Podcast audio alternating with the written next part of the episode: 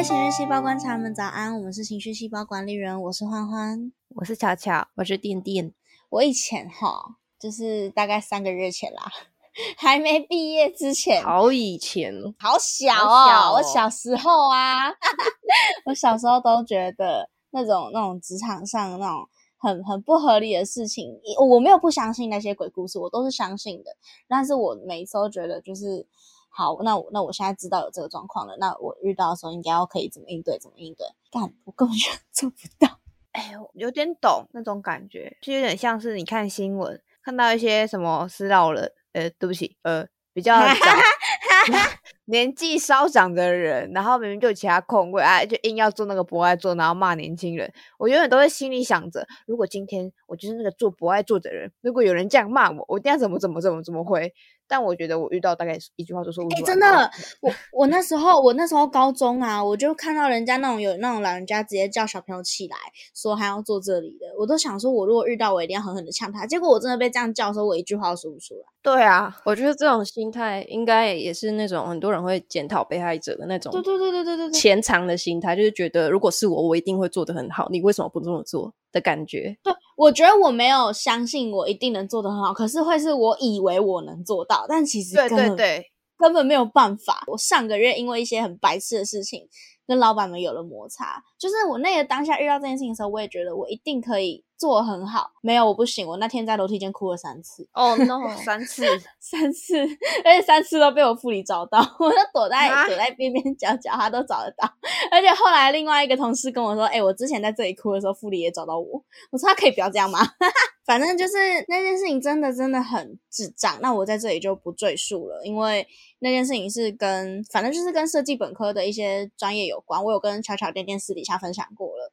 那两位念设计的人，对他们都知道这件事情有多白痴。那我就不在这里跟那个观察人们说太多，因为观察人们不是每个人都念设计，可能也听不太懂。哎，但我要承认一件事情，就是我虽然也是读设计，但是我对那个事情事件的这个关键的 point，就是设计人应该要懂的 point，我我。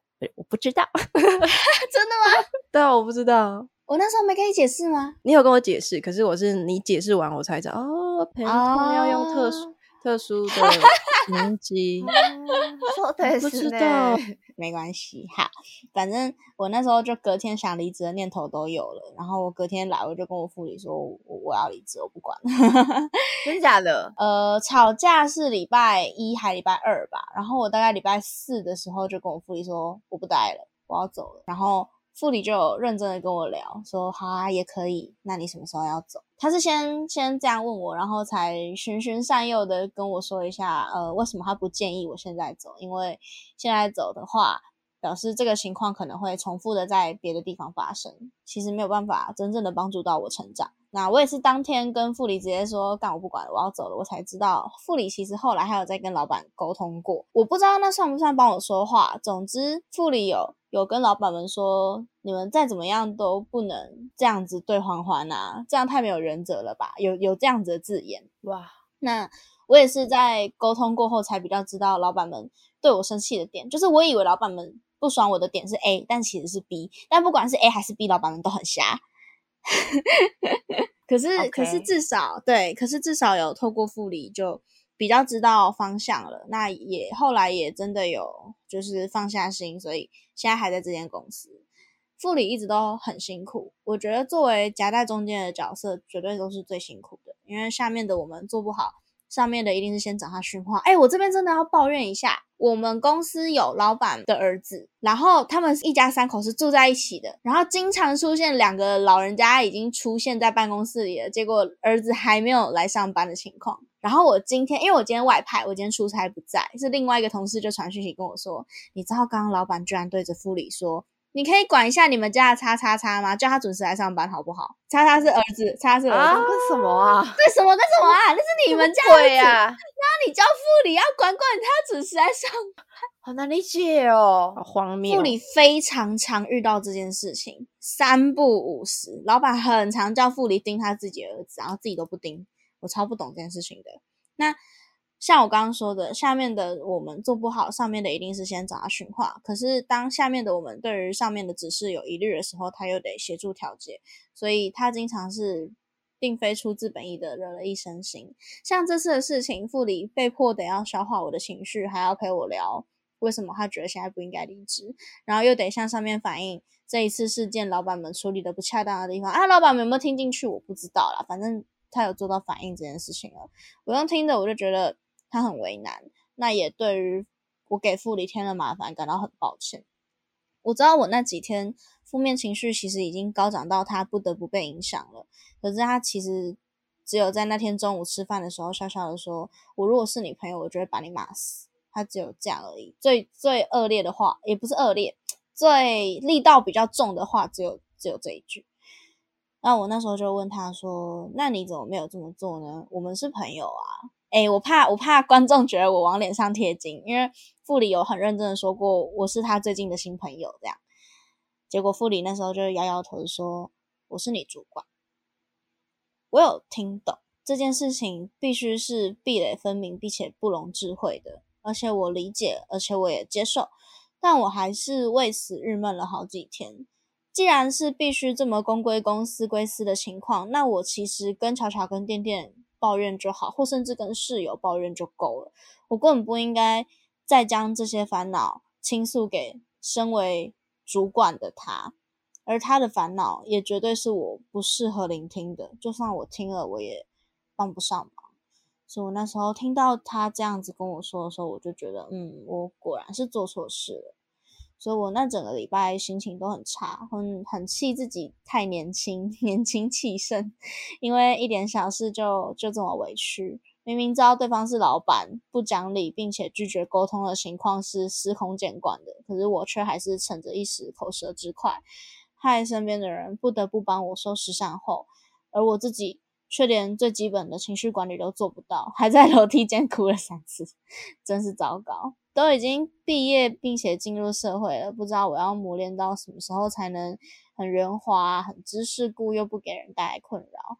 等我哪天成长到这个阶段，我想我那时候最想做的事情应该是请我父里吃一顿好吃的。你会的，你才刚毕业没多久，不要这样子给自己这么大的压力耶，姐。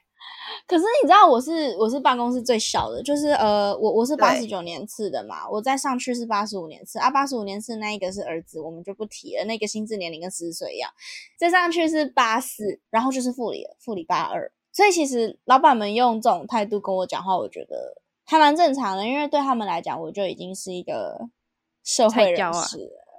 哦，就是嗯，就是我就以他们对我讲话，跟对八十四年次的那一个姐姐讲话，就应该要是同一个身份了。所以，我我当然理解巧巧说的，我才刚毕业，这种事情急不得。可是还是会觉得，哎呀，要是能处理的更好的话，那是不是很好？有有有懂你的意思，对呀。就当然，如果我遇到，也会觉得后悔，就是后悔嘛，就是觉得懊恼。赛后检讨，觉得我当时应该赛后检讨，对对对，赛后检讨当时哦，怎么怎么怎么会这么不不理智？可是，但因为我知道你是什么样的人，所以我希望你不要给自己太大的压力，因为真的真的才刚毕业，才毕业三个多月，半年，顶多四个月。这可是就算是同年纪的人，好像也不会有我反应这么大的情况。就我觉得我在跟跟同年纪的比，EQ 已经算差了。啊，当情绪细胞管理员，然后情绪管理能力还这么差。我觉得欢欢 care 的点，应该我猜的啦，应该会是当下这个情况的事实是什么。然后，如果某一个人扭曲了事实，陈述的不是事实，结果变成是欢欢的错的这种状况，我觉得是欢欢不能忍的状况，是欢欢的地雷。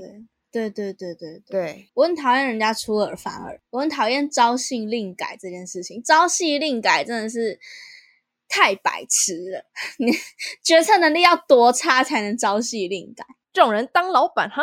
想延续刚刚我讲，就是欢欢的雷点，我觉得有一个印象蛮深刻的一个事件，大概大二的时候的事情。那时候我们要去买隐形眼镜，然后那时候就进去一家插导宝插，一进去就是有两个。大概年纪五六十岁的贝贝，他们讲话比较比较快，我不知道他们在急什么。就是一进去的时候，我们要找隐形眼镜，要你要几度的，你要什么牌子，你要怎样怎样怎样，然后就跟他讲。没有那个没有了，啊七呃三百度的没有嘛，我们这这边只剩下三百五十度。那两位北北就是讲话会抢快，然后会可能欢欢还没有讲完话，他就说没有没有，这我们没有，我们要你去对面买之类的。然后欢欢那时候就好像有一点，嗯，怎么形容呢？被激怒吗？因为我已经不记得这件事了。因为那时候他们两个讲话真的太急了，然后就是你知道被带起来，然后欢欢就我没有那样说，好算了。就是这样子，然后那时候在旁边看，就觉得不要激动，他只是两个卖眼镜的商人，不用跟他 拉累那么多。计较。对对对，大人有大量，不要跟两个那个北北冷静冷静。我心里就这样想。哦，是我不记得哎，完全不记得哎，什么时候啊？我们有一起去买过隐形眼镜啊？你忘记了？在中正路上。没有，没有印象，真的没有印象。记忆力最好的家伙，名号撤下来，我真的没有印象哎，还是我真的太容易，太容易为了这种事情不开心了，以至于我我其实很容易把这种事情放旁边。我觉得，我觉得刚刚店店讲的那个蛮对的，我很讨厌被误会，所以当人家出尔反尔，然后又觉得是我问题的时候，其实对我来讲就是被误会的一种，所以我觉得很生气。就会觉得又不是我问题，讲那种屁话。然我也很讨厌人家不听我解释，就是那这两件事情其实就会绑在一起。你又误会我，你又不让我解释，那你就是认定我是错的，然后你又没有要要听知道，对你又没有要知道这件事情要怎么解决。就算我是错的，好，就算你的认知里面我是错的，那你总得听一下我的说法嘛，好，知道我为什么会这么做啊？你知道我为什么这么做之后，你才能告诉我为什么这么做是错的，我才不会有下一次啊。这不就是上司的工作跟下属的本分吗？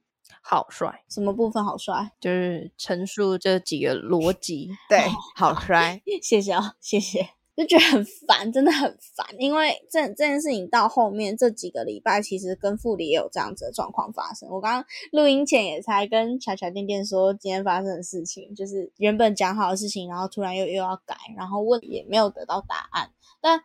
好在一点是副理不会凶我，副理不会没有理由的凶我，副理多数时候还是会先先听完我要讲的东西，然后给我一个没有回答到的解释，但至少他有听完我讲话嘛，有做到一半就比没做到，对比没做到好嘛，嗯，那他那个老板们的情况是我不管啊，我我刚讲怎样就怎样啊，操你妈的！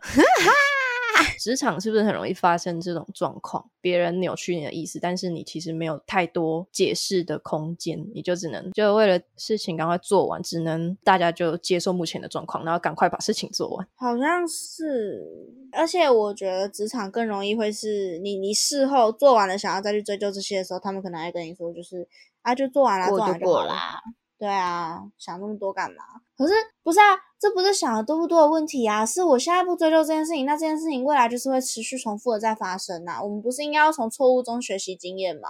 对啊，是。那我们现在不检讨这件事情，让这件事情以后在不一样的事件里面重复发生，然后再耗费掉每一次的时间成本，你各位当老板的都觉得时间很多很够用，是不是？嗯。所以我就。我就觉得，可是可是又你又你又不能去真的是去跟他们说应该要这样做，应该要那样做。你只是一个领两万八的小小屁孩，而且你是最最年轻的，真的是对啊，不知道该怎么办，所以就会变成是那那我是不是调整我自己才能才能让这一切变得轻松一点？可是我又不觉得我需要调整，倒不如说我不知道该怎么调整，就是好，可能真的有更更好的讲话方式。或怎么样？可是遇到那种情况，我真的有办法应对吗？就会跟刚开始录音的时候讲那个情况一样。不爱做，根本办不到。对啊，我我事后检讨，觉得嗯好，我下次要这样讲话，下次还要这样对我，我操你妈，学到死死。你就直接我明天不来了这样。啊，我也觉得那样很帅，但是啊啊，现在还做不到。还做不到。你预计想待多久啊？在不说年底吗？对啊，我想要，我想要过完年再再那个领完年终就拜拜。不是啦，我我的目的不是年终，我们公司过年会有大活动，然后我想要参加参加完那个大活动再走。哦，学习一些东西。对对对，我想要知道整个大活动的那个流程是怎么跑的。会会不会大活动又发生大灾难？有机会啊，有机会啊，肯定的几率超高的吧？那时候就直接甩太不来了。我好像没有遇过欢欢这种状况，所以会不太知道怎么办。可是我倒是有大学的时候在桌店打工，然后那个打工的老板，在我还不是打工的时候，我觉得我们是朋友。可是，一旦我们从朋友变成了上司和下属的关系的时候，有时候我就会思考说：我可以对他开玩笑吗？他是我老板，我可以对他开玩笑吗？啊，算了啦。有一次打桌游的时候，然后我就希望他可以放水让我。他说：我为什么要这样做？他就他这样问我说：我为什么要这样做？我为什么让你得分？然后我就跟他说。因为我们是同事，我有的时候也不知道该怎么接，就是因为我觉得我们两个人的关系很好，跟跟老板、下属这种大家所知那种很陌生、很尴尬又又没有，然后又是会互相讲屁话、开玩笑的人，然后我就也不会太特别称之他是我老板，因为当下还有也有其他手，我当下就说了“同事”这个词，我知道也很不对，对。我宁愿说朋友，说同事也好奇怪。好，然后他就回说：“不是吧？我们应该不是吧？”对啊，确确实不是。对，然后我就说：“因为我们是朋友，所以你 把这个分数让给我之类的。”就我唯一跟副理这种主管朋友，好像也周围这种小这种事情。我目前上工作好像没有遇过这类的状况。对，我觉得我到下一个新的工作环境，应该要试着让自己把事情拆开一点。因为我是一个，就你知道，我觉得这个人好，我喜欢这个人，我就会想想说，那可以，可以，可以跟这个人变朋友。但是啊，职场可能还是要想多一点嘛。哎，那如果这个人本身就有朋友了，那你还会就是假设你很明显知道。A 跟 B 是一个圈圈，谁没有朋友？不行，哎，在公司里面，搞不好就真的有人没有朋友呢。哦，小心呢。对不起嘛，就是你很明显知道 A 跟 B 他们是一圈的朋友，然后如果你很喜欢 A 好了，那你还会刻意去找这个人当朋友？不会，不会，对不对？对啊，我现在在公司有种这种状况，就是我觉得其他人他们大家都很好。呃，我跟他们还好哦，那你就独自美丽啊！等他们就是你漂你美丽到他他们想要把你拉进他们的圈圈里面，这样。你才刚进去几个礼拜而已，确实啦，不要挤啦！而且你那公司人比我公司多啊，所以这情况蛮正常。我公司真的很小，我公司加老板才六个人，好小，还其中一个是儿子啊，对，还其中一个是儿子诶，严格来说，外人只有三个。严格来说外人只有三个，扣掉我，扣掉副理，就只剩下我刚刚说八十四年次的那个同事。哎，那儿子在公司有朋友吗？之前有啊，之前的设计是男生，可是我跟八十四年次的那个姐姐讨论过，我们都觉得那个男生是不得不，因为公司只有另外只有他是男的，所以被迫要跟他好。好可怜哦！我们猜的啦，我们也不知道真相是怎样啦。那反正哦，儿子做过一件很蠢的事情。反正儿子那时候就是帮我跟那个男生买午餐，然后回来之后，那男生就说多少钱，然后儿子就说五千块，撒回。然后男生就说五千块然后儿子就说对啊，五千块啊，啊对啊，给钱啊。然后那那那个男那个男生就说好值哦，那对哦超丑的，那个男生就指我就说，那你跟他说五千块。然后他就他就说他不用啊，他五百就好了。但其实那便当才一百块，好烦哦，对，好烦哦，好累哦。然后呢，那时候听到我想说，哦，这什么好烂的笑话啊！这因为你知道这种事情讲一次就差不多，就比方说，哎，店店你帮我买便当多少钱？店内可能就会三千万，然后就好，我等下会给你哦，好哦，这样就就过啦，顶多就这样就过了。可是他会在那边啊，要给我，给我，给我啊，三千万了哦，我刷我的 网银没有啊，没有啊，没看到啊，没看到啊，什么？好烂哦，好烂，真的好烂，好好笑，你们两个演绎的好好笑哦。不然就是他东西掉下去，然后然后那个那个男生就安慰他说：“不会啦，摔这一下不会怎样，还好啦。”然后他就正常可能就会哦，可是我好心疼哦，或怎么之类。可是他是他就直接说：“那你的旧车来看啊，出来看啊，你也拿出来啊，出来看啊。”好想打人哦！你睡了？哎，我觉得那男生 EQ 很好哎，他就回他说：“嗯，我突然是觉得哈，你还是拿去保护检查一下好了。”哇，很会回。然后那儿子就有点沾沾自喜，就哼，怕摔出来那边讲屁话。我说：“哦，人家已经给台阶下了，不要吵了。”哎，如果是我，真的会，我现在就在绿岛监狱了，我说杀人了，真的会很想杀人呢。对呀，然后爸爸爸爸就是老板，老板要跟儿子一模一样，就是这种咄咄逼人，而且老板会动手动脚，老板会戳你肩膀，哎哎哎，那东西给我了没？给我了没啊？多久之前的东西还没给啊？啊！我就会想要抓住他的手，就是他在搓的时候，有点像是空手夺白刃那种感觉吗，就是你的手直接抓住他的手，说现在怎样？现在然后他就现在想怎样？然后他他他就想抽开，有没有？然后就抓超用力，就是抓到他无法抽开那种力道。可是我觉得我一定办不到，而且我也不在。拍电影还是在拍小说？我那个八十四年次的同事啊，其实是离职之后又回来的。然后他这一次又回来的时候，老板娘就语重心长跟他说：“不要跟老板吵架了。” 因为他离职的原因是因为他跟老板吵架，我觉得这件事情太好笑了。老板真的不知道他气走了多少人啊！希望我不要是下一个。我觉得会的，你会是下一个。我想问，那大家如果真的离职，是有那种底气感去做一些，就是例如说像可能我们刚刚说的，不用到骂人，但就是回嘴。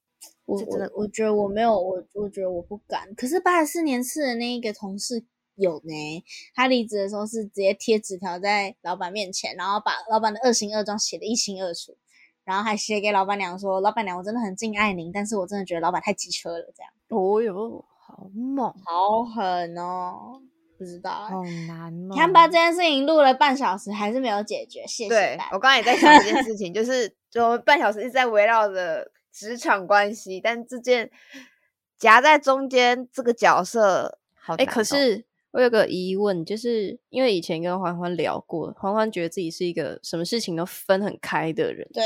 哎对耶，但是在这件事情是合在一起。我觉得是这样，我我分得很开的情况会是，比方说我现在正在录音前好了，那我在跟店店讲话，我是可以随时切换，我是用欢欢在跟店店讲话，比方说，哎，等下录音的时候什么什么事情注意一下，然后下一句就可以，哎，我们明天晚上要去吃什么？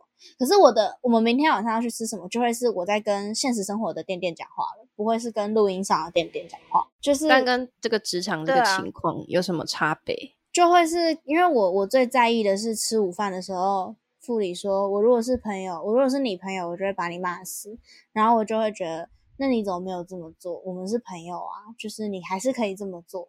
然后副理说了，我是你主管，然后我才发现这整件事情他都是用他是主管的态度在跟我说话的，可是我在跟他抱怨的时候，我先以下属的身份提出了我觉得老板们非常不合理的部分，还有我需要被我需要我需要被告知情况，我需要他们跟我道歉，虽然不可能，但是我需要什么，我先以下属的身份告知给副理。后续的那些，他这很机车，他怎么可以讲话这样子？这些情绪性的发言就都会是我我本人的发言，而不是下属身份的发言。我是把这两件事情分开放在一起的。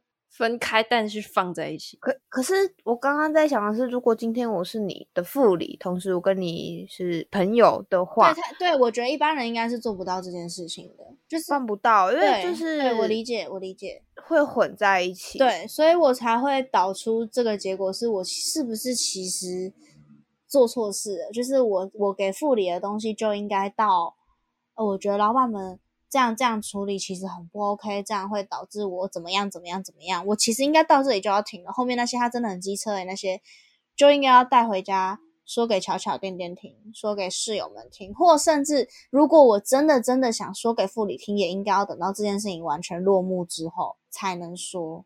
我觉得是诶、对我那个当下没有意识到应该要这样处理，以至于副理跟我说我是你主管的时候，我才会有点受伤，就会觉得啊，我我我没有，我以为我把事情化开来了，可是跟我谈话的对象没有在同一个认知里，那其实就是我的输出上有有偏误，导致对方没有办法这样子去区分，那就是我应该要调整，所以我才很难过，觉得哦没有忍住。我那次那次事件过后，我就跟自己说，我不要再跟副理抱怨公公事上的事情了。目前也都有做到，就感觉工作职场上面的的事情，就是就是要完全切换一个身份。我现在就是下属，一直很常讲的，上班好同事，下班不认识这种概念。可是如果是他们有友好的状态，他应该还是可以下班去唱个 K 的感觉。哎、可是少了少了抱怨的这一环，少了抱怨的这一环，我不会讲哎、但确实就是跟副理的关系有稍微没有那么那么近了。这可以下一集再讲。好，那下一集再说。总之我，我暂时是没有办法处理太年轻气盛的这一块啦。可是至少那种觉得自己做错事的愧疚感，可能可以从切割身份开始调整。所以。如果有一样情况的观众，比方说你可能也跟你的主管感情刚好蛮好的，就是可能你跟他刚好蛮合得来或怎么样，还是尽量不要在这种大量情绪输出的时候让对方知道。可是干那副理可不可以不要在我每一次大哭的时候都在我面前？那你可以，你哎哦，你们公司是可以就是说呃，我去一下 seven 这样子的吗？不行啦，白痴哦。哦，对不起哦，我们可以啊，所以不行，我不行，没有哦啊，太烦了。反正我觉得我哭点太低也是一个问题啦。哦，真的是很想把我的可是我觉得哭点太低很难呢。我已经我我也很常被骂哭点太低，或是说哦你又在哭哦。我就想说我不是故意的，我以为我太想要流嘛。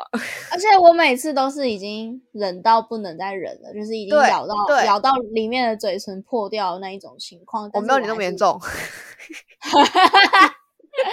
马上退缩，马上 Q。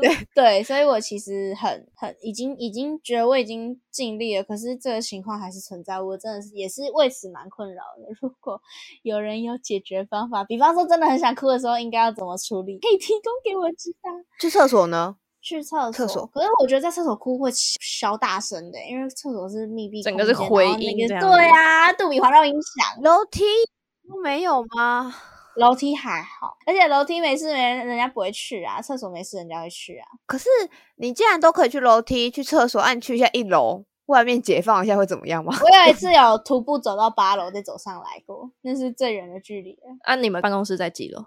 十二楼啊！哦，太年轻了，太难了，太小年了。可是感觉这种有情绪的状态，就感觉还是我要讲一个有点有点白痴，我觉得还是蛮珍贵的。就是等我麻痹，就是等我们麻痹了之后，我们就是一个毫无感情的大人了。机器人，对啊，哦，好像蛮有道理的。然后当我们可能 maybe 三十岁，我们在聊这些的时候，就是你知道我同事干嘛吗？你知道我老板干嘛吗？这白痴死了，这样子，在很平淡的在 complain 职场事情的时候，我们有懂有懂，很有感。就是长大难道是人必经的溃烂？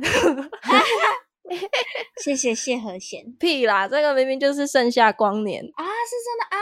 我刚刚想到是于是长大以后哦，不是不是，拍谁？